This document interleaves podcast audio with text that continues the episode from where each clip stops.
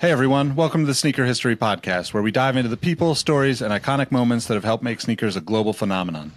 If you've ever told someone that you like their kicks, then you're in the right place. Before we lace up this episode, here's a little teaser for you. Stick around to the end of each episode for the last shot question. It's a chance to test your sneaker knowledge and engage with our community. I've also recently started a newsletter to share my knowledge from nearly two decades of experience working in the footwear industry. You can find the link to that below or go to sneakerhistory.com slash newsletter for a weekly deep dive into the biggest topics in the sneaker business. All right, now that the business is taken care of, grab your favorite pair of kicks and let's get started with the episode.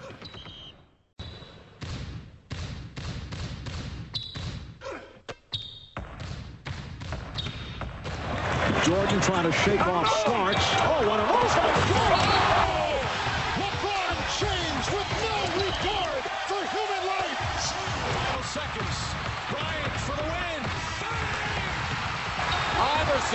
Against Gill. The crowd on its feet.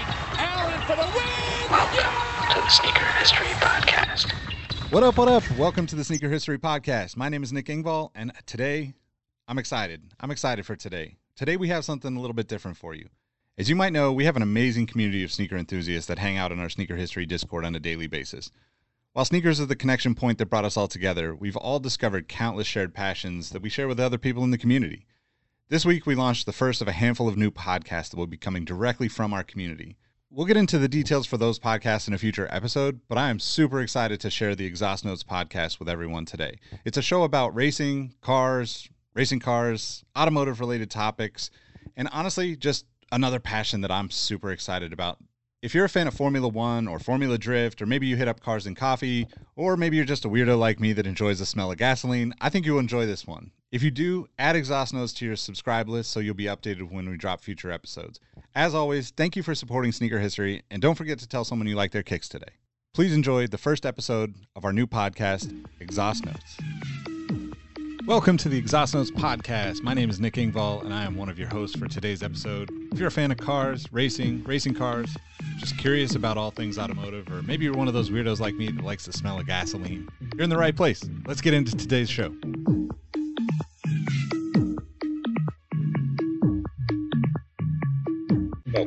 Exhaust Notes Podcast.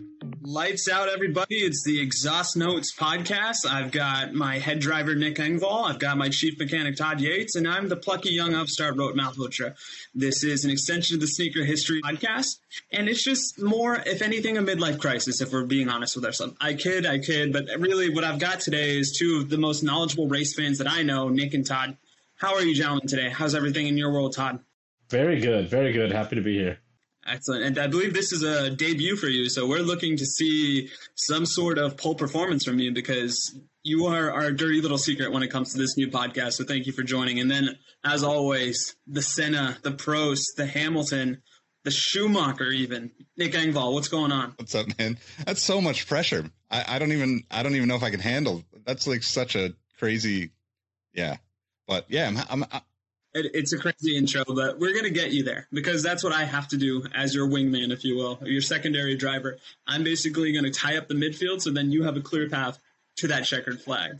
But we really wanted to kind of start this podcast because there's enough of a notable presence, not only in the Sneaker History Discord, cheap plug, but just pop culture right now about Formula One. So what we figured, why not take two established presents, one person that's really enthusiastic about it but doesn't understand the technical nuance, and just get a good starter conversation going. Because at the end of the day, we've all been there where we want to check out this cool new thing, but we don't know where to go. So we're hoping we can be that for Formula One for all 15 of you that are still listening after that long, rambly intro. But Nick, you want to start us off somewhere? Yeah, man. So uh, basically, uh, you know, I, I was trying to think back of to when when I first got introduced to Formula One. Um, and I don't know the exact era, but you know, probably early to mid 90s. Uh, I don't know who, but somebody bought me a Hugo Boss. Uh, I think it was probably my dad or my grandparents, but like a Hugo Boss remote controlled, you know, Formula One car. A terrible, you know, it was one of those like true classic uh, remote control cars where you you went forward and you reversed in a circle. you know, so like you that was the only real like you know turning you did but uh, that was kind of what got me interested in it. And you know, I was already kind of interested in cars, but with Formula One, it just became like something that I loosely paid attention to throughout the Senna era, and you you know, kind of uh, got a little bit heavier into it in the late 90s early 2000s with like BAR Honda and those types of teams. Um, you know the benson hedges uh, teams that were mugen powered from from my honda days. But i guess still my honda days now because i haven't given up on all the honda stuff but that's that's kind of my uh, you know stepping into formula one as a as a as a fan. The last few years obviously have been you know exponential. So um, my girlfriend Cam has, you know, kind of invested her time into watching the Netflix, you know, Drive to Survive series with me and has her has her favorites and it's the first time that Formula 1 kind of became something that other people were interested in that weren't necessarily like, you know, the the cars and coffee friends of mine that I would be seeing on the weekends necessarily, but just your average everyday people because it introduced to it was it's being introduced to America kind of in a in a in a new you know with social media netflix all of the above kind of way. So i just thought it would be cool to talk about this kind of stuff with you guys and kind of give people some insight as to like how you know what formula one is a grandiose overview but like also what you know different walks of life find interesting about it and you guys obviously being kind of the first two people that came to mind just because we've been doing this fantasy league and, and having some fun with that too so another way for us to kind of keep our, our finger on the pulse of the races and stuff. Excellent. So Todd, how about you? Like what drove you, sorry, the first of many bad racing puns.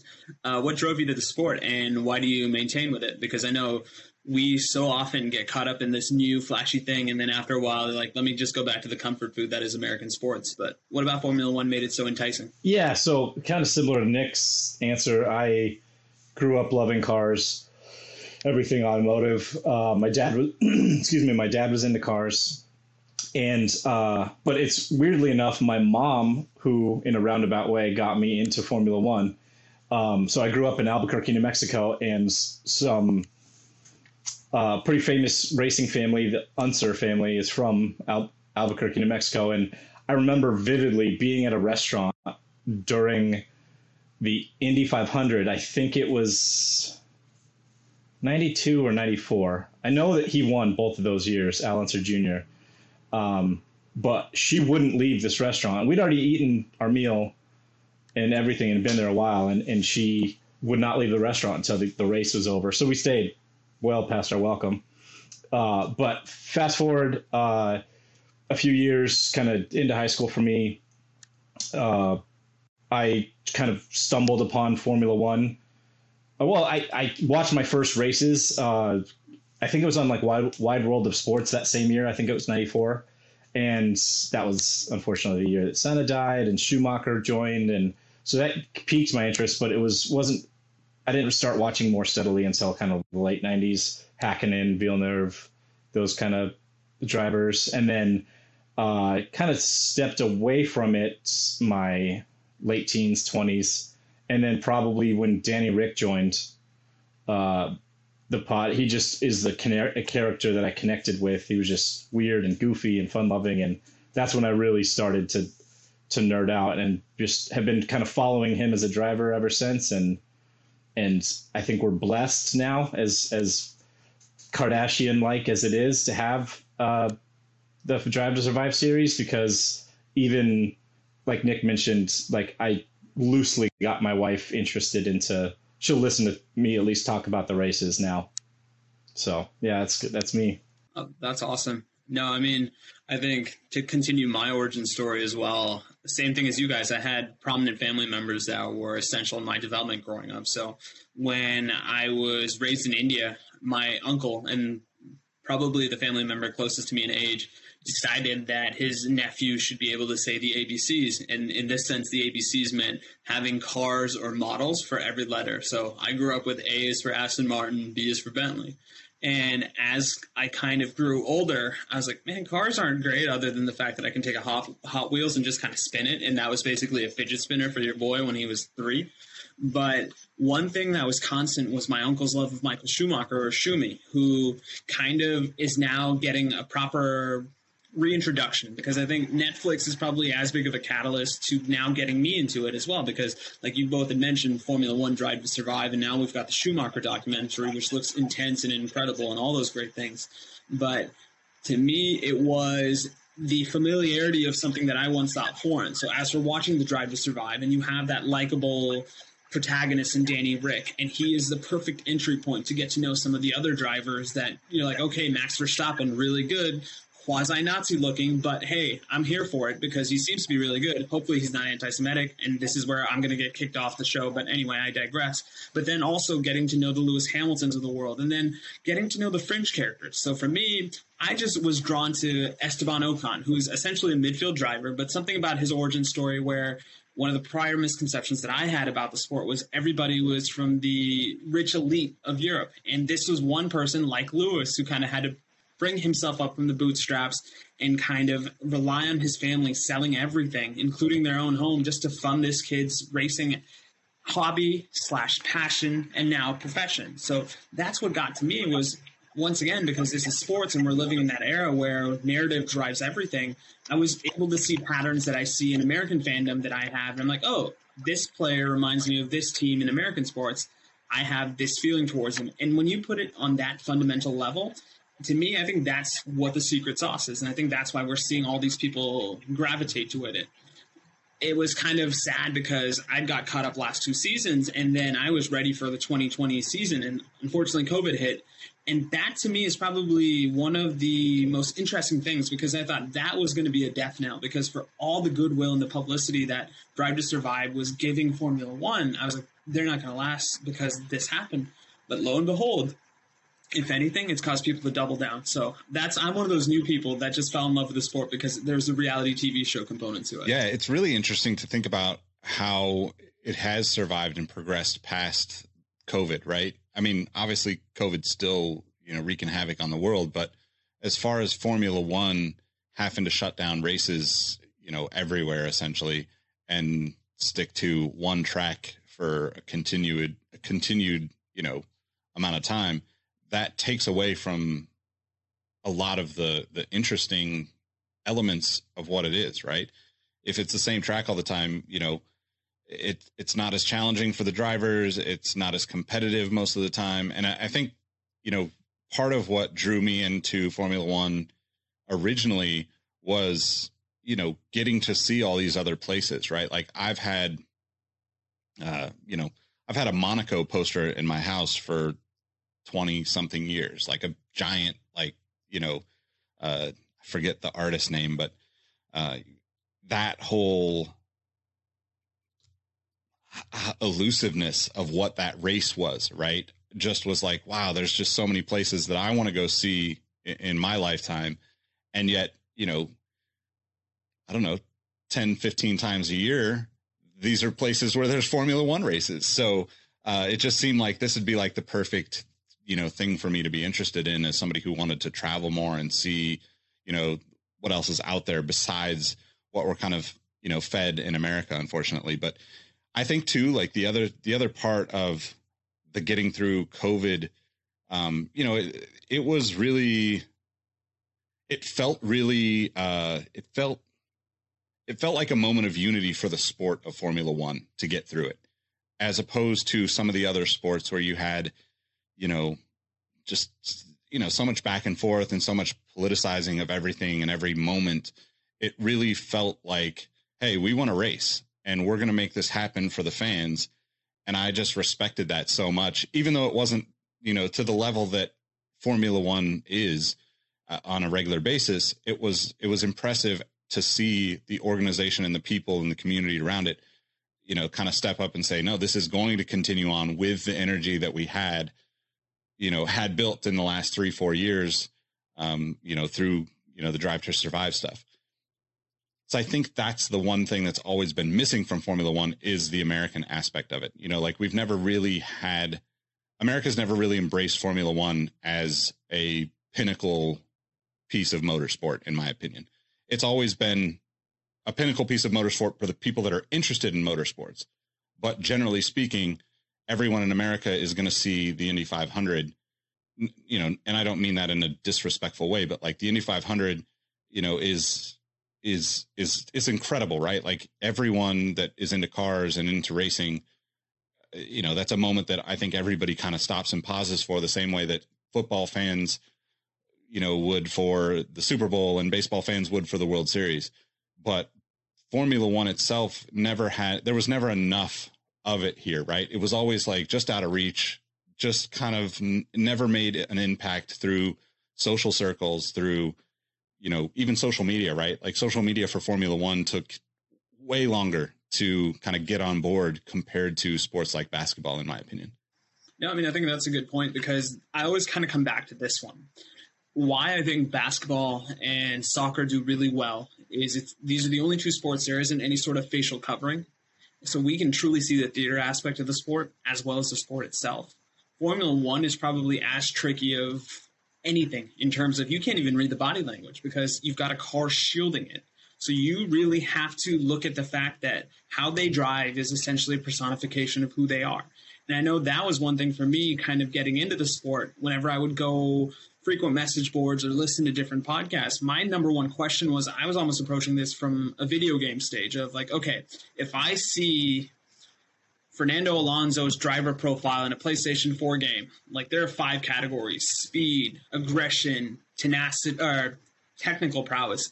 Where are they in a scale from one to five? So then I can at least understand okay, this is a very aggressive driver, but he has no race pace or this person is super fast, but he's also super crashy. So, Todd, like, walk me through how you were able to kind of understand the different nuances between different drivers because to the untrained eye, it just looks like 20 dudes driving a track really fast and I can't figure out what's going on.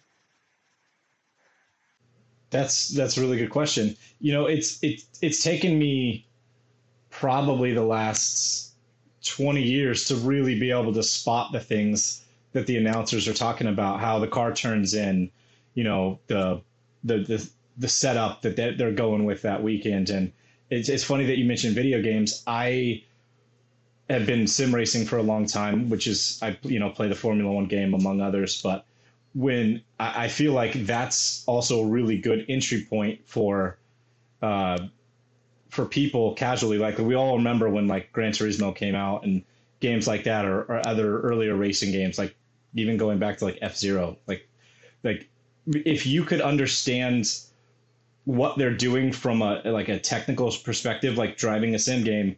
I, I've tried to introduce my family to it, and they're just like, "Oh, this is easy. It's video games," and then they drive immediately into a wall. We we even even myself and you guys as as you know knowledgeable fans of F one don't really understand how hard it is. So it, it really does take some studying, but I think like we've been saying, the the really good entry point is kind of the dramatized uh, personalities that we get with Formula One and and the the wealth of coverage that we have beyond even the Netflix thing. There's so much content on YouTube and YouTube personalities that are centered around Formula One that really are great in, entry points. No, I was going to say this. What another thing that's been really helpful, and as we're kind of going through this episode, I think we'll all share kind of different entry points. There's a web series on YouTube called, uh, I think, Grill the Grid, where every so often, I think once a month, they will ask all 20 drivers on the grid a certain question.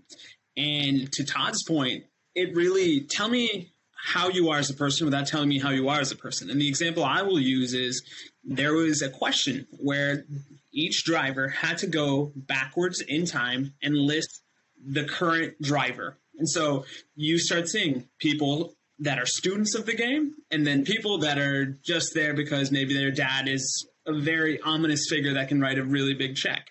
And it was one of those things where I've kind of let my allegiances be known. I really like Ocon for whatever reason. But watching that and watching Sebastian Vettel just brush off winner after winner after winner until the actual first start year was impressive. And I'm like, you know what? I am going to be a fan of this guy. And because to me, he almost seems like the Tim Duncan of Formula One, where he's just this kind of boring dude who goes to the race not on a, fa- a, fancy flashy car but his bicycle and he's staying afterwards to pick up the trash from all the fans that are there and it's that type of connection that once again i'm like okay this is helping me color in the lines a little because i still it will take me the aforementioned 20 years to really understand the tactical nuance of an undercut versus an overcut or what's happening if a pit stop has gone right or more importantly what's happening if it's gone wrong but we'll use this as an entry point, Nick. So walk us through how Formula One is set up today. And if you think there's anything else from previous eras that might help define the sport for a new listener like myself, go for it. But yeah, so you have essentially, you know, 10 teams with two drivers per team. Um, those teams could be, uh, you know, you can have a, a Red Bull, which is you know, kind of a top tier team up there with the Mercedes team. Um, then you have kind of their secondary team, which now is called AlphaTauri, which is still, you know, very much like funded by Red Bull and, you know, a part of that world. They, you know, this season, as we're recording this, they're using Honda engines. Um, the relationships exist for both teams. Then you also have a situation where you know the Mercedes team, which you know this year is Lewis Hamilton and Valtteri Bottas, which they provide. Mercedes provides engines for the McLaren team. So like you have you know kind of these layers to how everyone's connected through the sport. You know, and then you have kind of Ferrari, who is you know uh, somehow still comes across as like we are the best regardless of whether we win or not you know kind of not in an arrogant way through their people on the track, but or even in the pits, right? But just the the like overall like energy of you know Enzo Ferrari kind of just seeps through the team still to this day, and even as just like not a Ferrari fan, I still am like, wow, it's Ferrari. You know, like there's still an element of like this is like some sort of deity on the racetrack, right? Um, and I think I think you know I don't remember statistically, but like I'm pretty sure Ferrari has won you know exponentially more than than most teams throughout the years. Formula One's been around since I want to say 1950, 1960, 56, I think. Yeah, yeah so something like that. So, um, and you know if if there were other ways to get you interested in racing as a as a general subject, you know, I think there's plenty of films out there that we can get into probably on a, a future episode. But just Ford versus Ferrari will give you a good idea of the kind of aura of what Ferrari is out there in the world. Um, and it's not good or bad, in my opinion. It just it is what it is, kind of in Formula One. But I also think that you know you have kind of teams like Alfa Romeo. We have an American team right now, Haas, which is, you know, both those teams are are kind of struggling to keep up the pace with the rest of of Formula One. But it's a, kind of important for people that are new to Formula One to understand, like when we say that a, a car is not keeping pace, that's in races only, right? Like that is like when it comes to qualifying, these cars are within a second or two up and down the grid 20 cars sometimes even tenths of a second hundredths of a second thousandths of a second separates literally the top 10 cars right um, so i think that the the sport itself is it provides a lot of interesting ways for you to become a fan and i was thinking about this before we started recording um, throughout today it's almost like you could become a fan of of the individual drivers that's now a, an opportunity you get to see them on social media. Uh, if if you if you want just fun, like to Todd's point, Daniel Ricciardo is incredibly entertaining as a human being. Uh, if you want to see just like two happy kids, like te- it's almost like you know, teenage boys playing, you know, in the court uh, down the street from their house.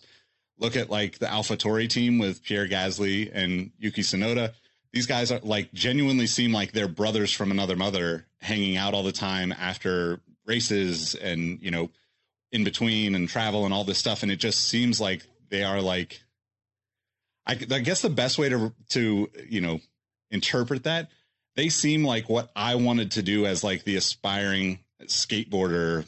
You know, let's just get in a van and drive around the world skateboarding. They're basically doing that in the in like a grandiose scale with Formula One in private jets. yeah, private jets. Yeah.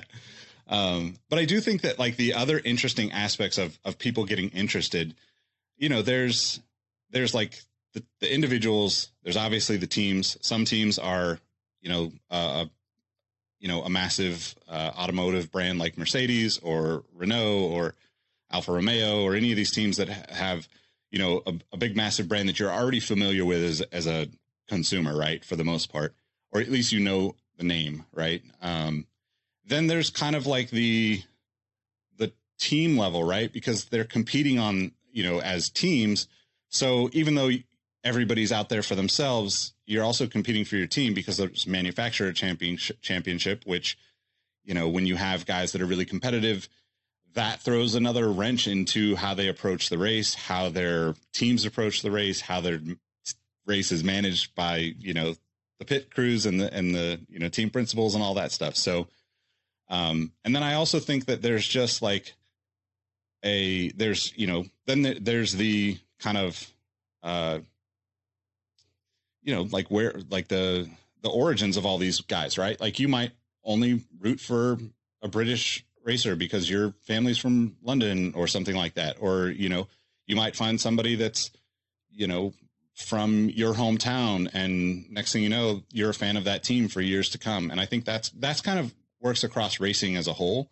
Um, but Formula One is really, uh, gives you all of those aspects. And I think the final way that you can kind of look at it is like, you know, like these are just beautiful, incredibly well engineered machines that are as much art as they are some performance vehicle, right? So like I definitely have friends that have just look at a car and like that's the team that I love this year because that car is so good. And I think that's a that's a good way to go too because you know, like some of these paint schemes, liveries in in the racing world are absolutely phenomenal. Like they just resonate with people. And I think you see that as as the seasons go by where there's slight changes and and change you know maybe maybe the drivers change the helmet to you know tell another story. And those layers kind of just give you you know like i could say that you know lando norris is my favorite driver right now but i also will root for 10 other people on the grid because of all these various things. And i think that is what makes it so exciting for me to see more people getting into it because there's other stories that I might not be able to see or consume or you know catch on YouTube or know because somebody else has that connection to it, and then it gets more personal for you the more friends you have that are into sport. Exactly. Yeah, and I was going to use that opportunity to have Todd kind of explain the format of the races because Nick, you did a tremendous job talking to us about the drivers and the machinery. But Todd, could you walk us through what we would want to get ourselves into if we decide, hey, next week there's a race and i think there's some events friday and there might be some on saturday. Walk me through that because i think that's probably another good way for people to realize how much of a commitment can i give this new sport. Oh yeah. You can get real nerdy which i'm about to do. So generally uh, wednesdays the te- well teams show up on tuesdays. Uh, you know set up uh, you know it's like a thousand moving pieces. Like nick nick mentioned these these some of these teams are conglomerates like Mercedes and they have 300 people traveling. So the fact that they can get them to 20 places around the world uh, within a week of each other sometimes is just staggering. But teams will show up on uh, Tuesdays generally. We'll have you know track walk and preparations on Wednesday, which if you follow you know any social medias, you can see bits and pieces of that of the teams. Then uh, uh, Thursdays is usually media day, so they'll have interviews, they'll have press conferences. Um, again, more content in all the social media spaces, and then Friday will be usually, and I'm talking it's talking a typical weekend. They've started to change it up a little bit this year, but uh, usually Friday they'll have uh, two practice sessions that consist of an hour. Now they used to be an hour and a half, and there was kind of a lot of dead air that the commentators would have to fill. So it's a little bit more action packed and exciting uh, this year. So it's two one hour sessions. of them do, going through, you know, race pace simulation, qualifying simulation, different t- uh, tire compounds that they use within the races. They'll test all that stuff out. Then on Saturday they'll have uh, practice three in the morning, and then Saturday afternoon they'll have qualifying, which consists of three rounds. It's all 20 cars on track. The top 15 advance to the next round. That's Q2, and then on to Q3 with the last 10 cars. That's the final shootout for the pole position or fastest lap of that day, and then they line up in order of time. Again, Nick mentioned earlier that it's in qualifying form. The top seven can be within three tenths of a second of each other, which is like faster than an eye blink usually. And uh, then on Sunday we'll have the Grand Prix, which is thanks to us being in the U.S. usually about five or six o'clock in the morning. So if you're trying to get into Formula One, you can become an early bird or just watch it later, like most of most people do. I'm a psychopath, and I got up at 4:30 this morning to watch the race. So um, yeah, and then on to the next one times 23. Right. And I think that is probably as brilliant of a summary as I've heard about it. Because, yeah, uh, one other reason why the West Coast is the best coast is clearly we all want to be that early bird that gets the worm. And in this case, the worm is hot machinery running all over the world. One other thing that I was kind of unfamiliar with until I started watching the races as well as the show is the concept of the primary and the secondary driver. So both Nick and Todd had mentioned that we have 10 teams. Each team has two drivers. Now, for the most part, each team has a number one driver and a number two driver. And the thought is your number one driver is your shining star, and your number two is some sort of combination of a role player slash sacrificial lamb. But then you get into the nuances of the personalities, and you realize that while you may be competing with everybody on the grid, your number one competitor is your teammate because they're the only one that, in theory, has the same equal machinery as you. So that's when you start seeing, okay, who truly is the cock of the walk for a team and who's just there because, hey, we needed an extra body to fill. Because as we were kind of alluding to, there are some teams, especially on the lower end of the grid, that it feels that they are just there as exercises and cannon fodder or moving racing cones. But that's another thing for another day. I would just kind of ask you guys to walk me through what your perceptions are of that number one versus number two thing, because if you don't know any better, it gets jarring. So, what was something that is about the sport that you guys were caught unaware of until you started watching the sport? And I'll start off with you, Todd, because I think I've started with Nick the last couple of topics. sure, put me on the spot while I'm trying to think of something. Um, you know, I think I, with with the exception of probably the last seven or so years, um, I didn't realize how technical it was. And, uh, you know, you just mentioned that the there's a, a, number one and a number two driver, but you can see that the the the splits uh, on between teammates it can be can be massive, but it's they're trying to extract with science essentially magic witchcraft whatever it is that extra tenth. And uh, you know the the budgets that they put into this thing where they'll put you know a million dollars into just brake duct r&d to get that extra tenth next to against their competitors. Uh, you know I, I didn't realize that when i was growing up watching it. It was just like they all kind of look the same with the exception of the paint scheme for the most part and the driver really makes a difference. But no, it's it's really truly a team sport. Even though there's only two people per team out there on the track competing, there's hundreds and hundreds of people back at the factories and in the pits that really can make the difference. Excellent, Nick. How about you? I think that's a good point because you you really think of it as as an individual sport because it's one driver and one car, right? But you know, a pit stop which you know is 10 to 12 people not to mention the engineers deciding when and where these happen during the races can literally be the difference between a winning team and a losing team on a regular basis. You know it's it's very much you are you're out there by yourself but you are dependent on all of those people to be competing and and performing at the level of, you know, the top 20 best drivers in the world, if you're really being honest about it, right? Like these guys are incredibly talented. And, you know, I think even just thinking about the, the, you know, the G forces that they're feeling, the, the, the physical exertion that they have to, you know, put out in order to get through a race is just absolutely mind boggling for, you know, as you dive into becoming a fan, you start to learn these nuances and these things that just don't appear without really becoming a fan and, and kind of learning about it. I think in, in terms of the the drivers, the teams, you know, the the A and B of a team, right? The top driver and the secondary driver. You know, a lot of the teams would, you know, shy away from even acknowledging that in years past. And I think in more recent years, you're seeing like a more clear cut, hey, you know, this is our number one guy. And, you know, unfortunately, whoever's whoever's second, you know, hopefully you push him to be better. And maybe someday you'll be better than him on the track. But generally speaking, it's it's like pretty clear cut with most of the teams over the past few years.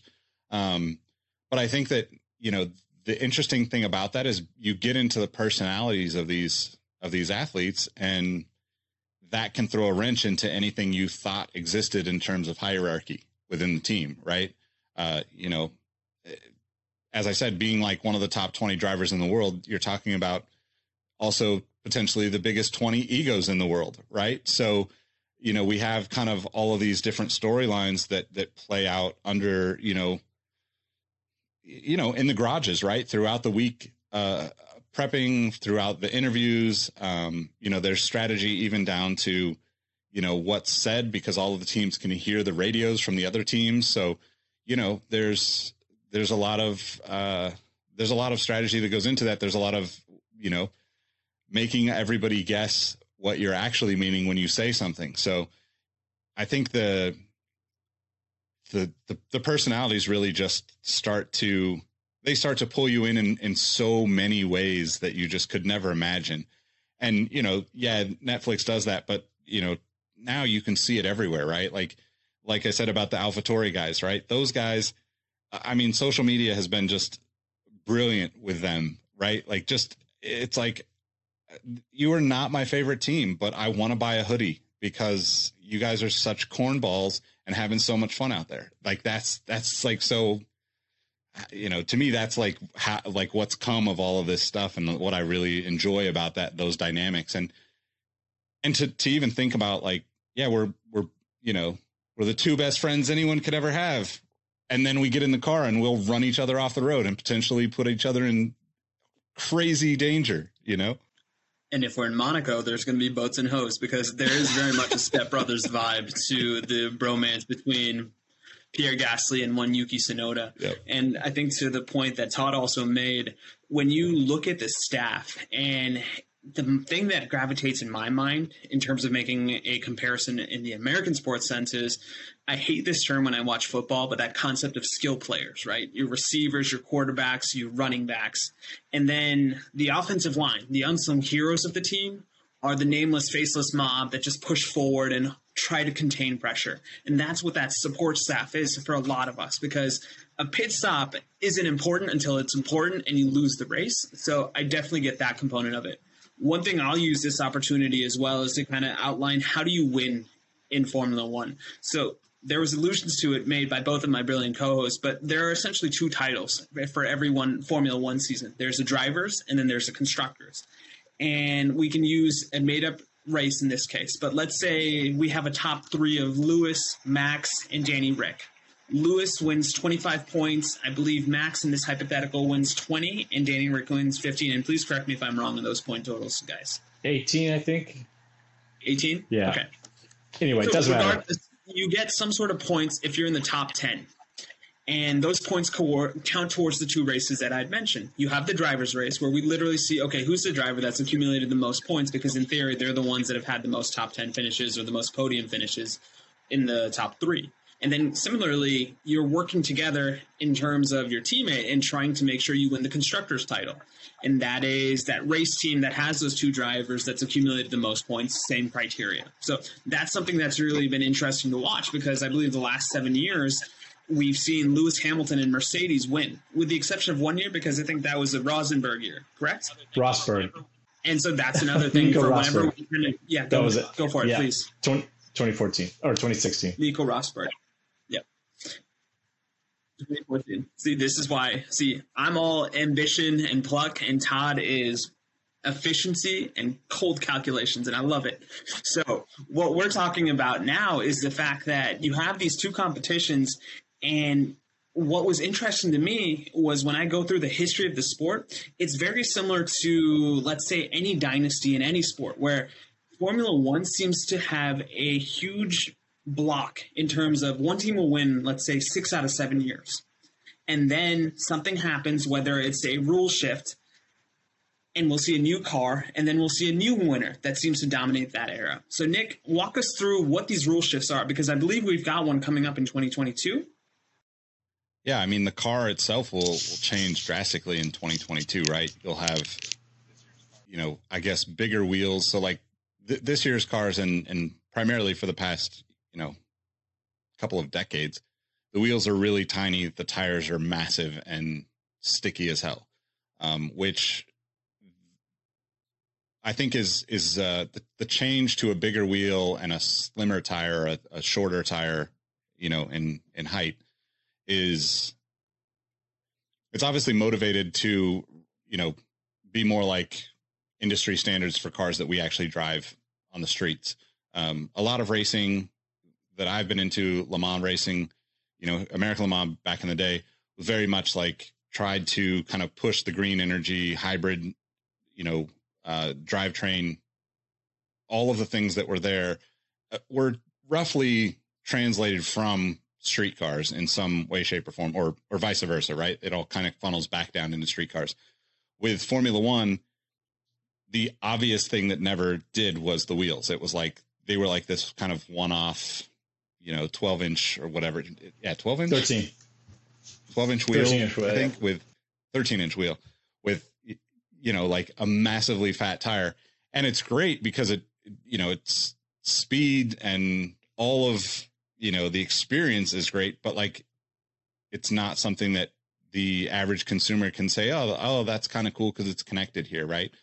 Um, and, you know, maybe that's not important to Formula One, but I, or to, you know, the average person, but to me, as somebody who's watched racing for a long time, that was something that I always kind of was it was odd. Um, so next year will be an interesting kind of redesign of the car, almost like resetting, um, you know, the this kind of approach for all of these teams, right? I forget some of the other regulations that are going to change, but maybe talk you, you could talk about some of that. yeah kind of so uh it- it's funny that you mentioned like the domination because we've had that a lot in the past 20 years right it was ferrari dominating there was a odd mclaren uh, championship in there and then uh, went to red bull with seb for four years and then we've had lewis for the last seven or well we had rosberg in there but mercedes has won the last seven anyway uh, but the the biggest complaint now is that the the cars can't follow each other close enough, right? You have to be within one second of each other to use the DRS or drag reduction system, which is like a little flap that opens on the back of the car wing that gives you a little extra speed down the straights that lets you get close to the car in front. But as soon as you come to a turn, the dirty air from the that the car's moving out of its way with aerodynamics the car behind is severely affected and loses a bunch of grip. So the regulations have been changed in a way, in addition to the tires, they're going away from the super complex outer aerodynamic pieces, the barge boards, all the little, if you look at a current F1 car close, there's all kinds of little bits and stuff sticking out everywhere that send the air in a million directions to keep the car planted. And they've gone to more of a ground effect car first popularized popularized in the 70s and 80s uh, that kind of sucks the air under the car, which thereby sucks the car into the ground, but doesn't as cause as much of a wake in the air to the cars behind, so they can follow closer and hopefully provide closer racing. And there will still be top teams and bottom teams, but maybe they'll just all be a little bit closer together. No, and I think that's all we want, so to speak, as neutral fans, is we just want a great deal of parity because anybody should be able to set foot in a car and win on their day. And it doesn't seem like that happens that frequently in Formula One, but I do think we've seen instances, especially in this year, where we've had some pretty unlikely winners. And I think I read somewhere that almost half of the active grid has won a race, and that seems to be kind of a startling stat because this sport seems to be very top heavy in a lot of different ways. But that being said, I think we are about to wrap up. So, uh, what I'm going to do is I'm going to ask each one of my co hosts give me one other piece of pop culture that helped you appreciate Formula One. And I know Nick eh, had mentioned that we'll do probably a movies episode later down the line and we can go into those movies that made us kind of fall in love with the sport again. But give me something, whether it's a TV show like Talladega Night, or sorry, a movie like Talladega Nights or Rush, or a book. What was something that allowed you to fall even more in love with the sport? I mean, I think for me, you know, probably just being, I, I would say Senna, the movie, um, you know, being a fan, being that he was, you know, you know, connected to Honda and, and Acura and you know so many different ways throughout my kind of growing up. Um, he was just somebody that I always kind of paid attention to.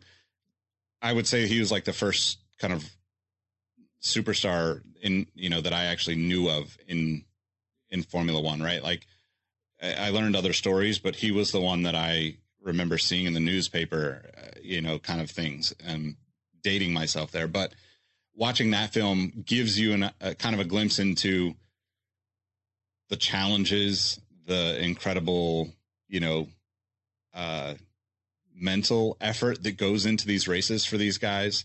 Um, you know, the skill that you have to have, the kind of the arrogance that you have to have too. Um, and also kind of keeps you grounded in reality, you know, like he unfortunately passed away on the racetrack. And that's something that I think, you know, it, it's there's not too many sports that you're risking your life every time you go out to participate. And so, so, you know, it keeps them, it keeps all these, you know, beyond superstars very human in a lot of ways by watching that film. And also just kind of introduces you into a, a lot of the backstories that can play out throughout the years, you know, to, to the point of having these dynasties, you know, sometimes, sometimes that dynasty is the same driver, you know, creating dynasties for two different teams, you know, like just because they don't want to drive with the other driver. So I, I would, I would suggest Senna as like the starting point to, you know, to kind of understand like why I love the sport, but I think there's a lot of other cool stuff out there too. Yeah. So similar answer, different movie to, to Nick. The one thing that really, uh, I, I guess made me appreciate the kind of insane nature of the danger of Formula One was a movie called Just One. Actually, it's just the number one. Um, it's a documentary about the earlier years of of Formula One, and they go pretty far back and show it, it in the 70s or 60s and 70s. It wasn't uncommon for a driver to die maybe every weekend or every other weekend because they were building a car that is going, you know, 180, 200 miles an hour as light as possible, which means there's not a lot of structure around them. Because, you know, if you want speed, add lightness. Um, that, and it's just the, and it was just kind of a socially acceptable thing to do. It's just like, oh, here's my rival that I'm racing against. Oh, no, just kidding. He died. Like, that's that doesn't really happen in any other sport. Like obviously there's grave injuries in all kinds of sports, but it's not just like par for the course. Be like, oh well, we have 19 drivers for the next race. Oh no, somebody new joined the sport to fill that guy's spot. That doesn't happen anywhere else except for motorsport. And Formula One was, you know, the pinnacle of of motorsport. So. That reminds me of a very famous quote where somebody was talking about if you're a sportsman or an athlete, you die two deaths the day your career is over and then your actual death. Formula One is not that. Formula One, in that sense, uh, they're pedestrian because more often than not, if they have that big crash, that's that can be a very unfortunate thing. Uh, you were saying something, Nick, before I'll make my last pick and we'll close the show. Yeah, I was just going to kind of reiterate what Todd was saying because, like, that was a great film, and I think you know to to going back to what I was you know trying to express a little bit about my you know more into sports car racing. Maybe we'll get into that in a, an, another episode. Formula One's an open wheel racing series, but the Le Mans series, eh, you know, having those ties into kind of the things that we see that end up trickling down into consumer goods, consumer cars, aftermarket parts, and those kind of things.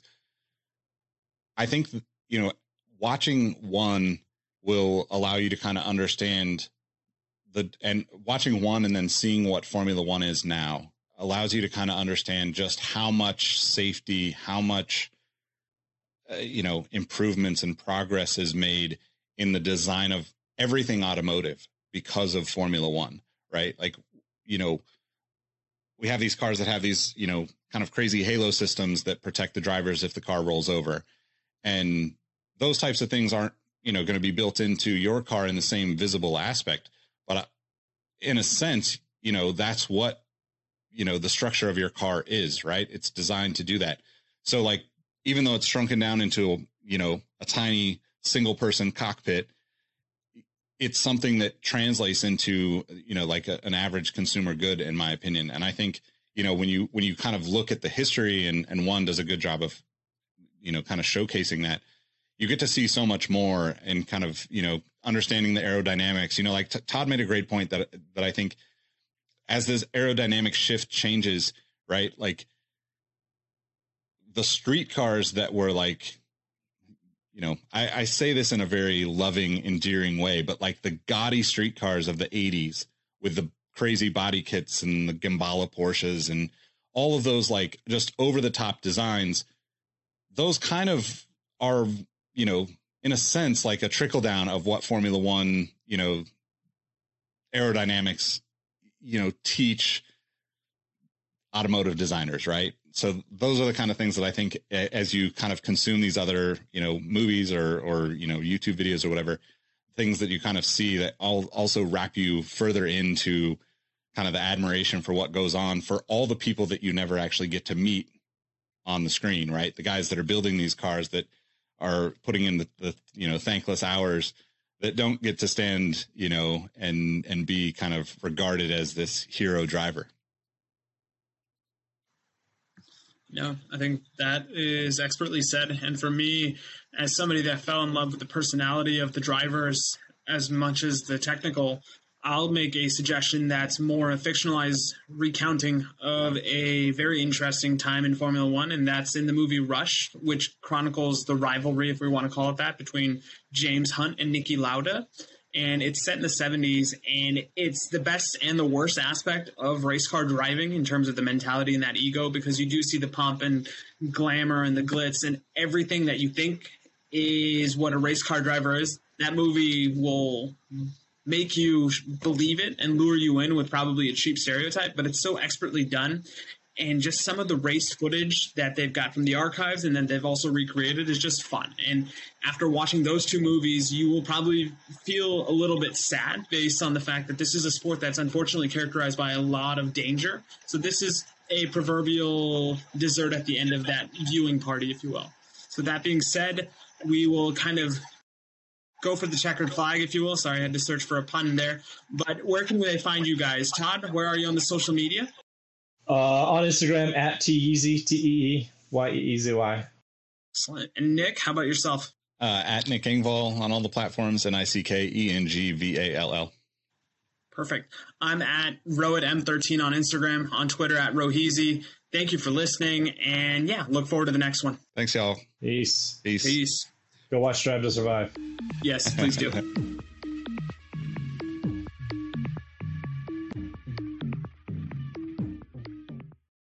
Hey, hey, Nick here again. Before you take off, I want to thank you for listening to the Sneaker History Podcast.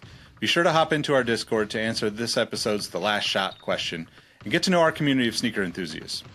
If you'd like more insights on the trending topics in the sneaker world, I've also recently started a newsletter to share my knowledge from nearly two decades of experience working in the footwear industry. You can find the link to that below or go to sneakerhistory.com slash newsletter. And last but not least, tell someone you like their kicks today. You never know how far a simple compliment can take you, and we all know how good it feels to be on the receiving end of some appreciation. Thank you for all the support, and we will catch you on the next episode. Peace.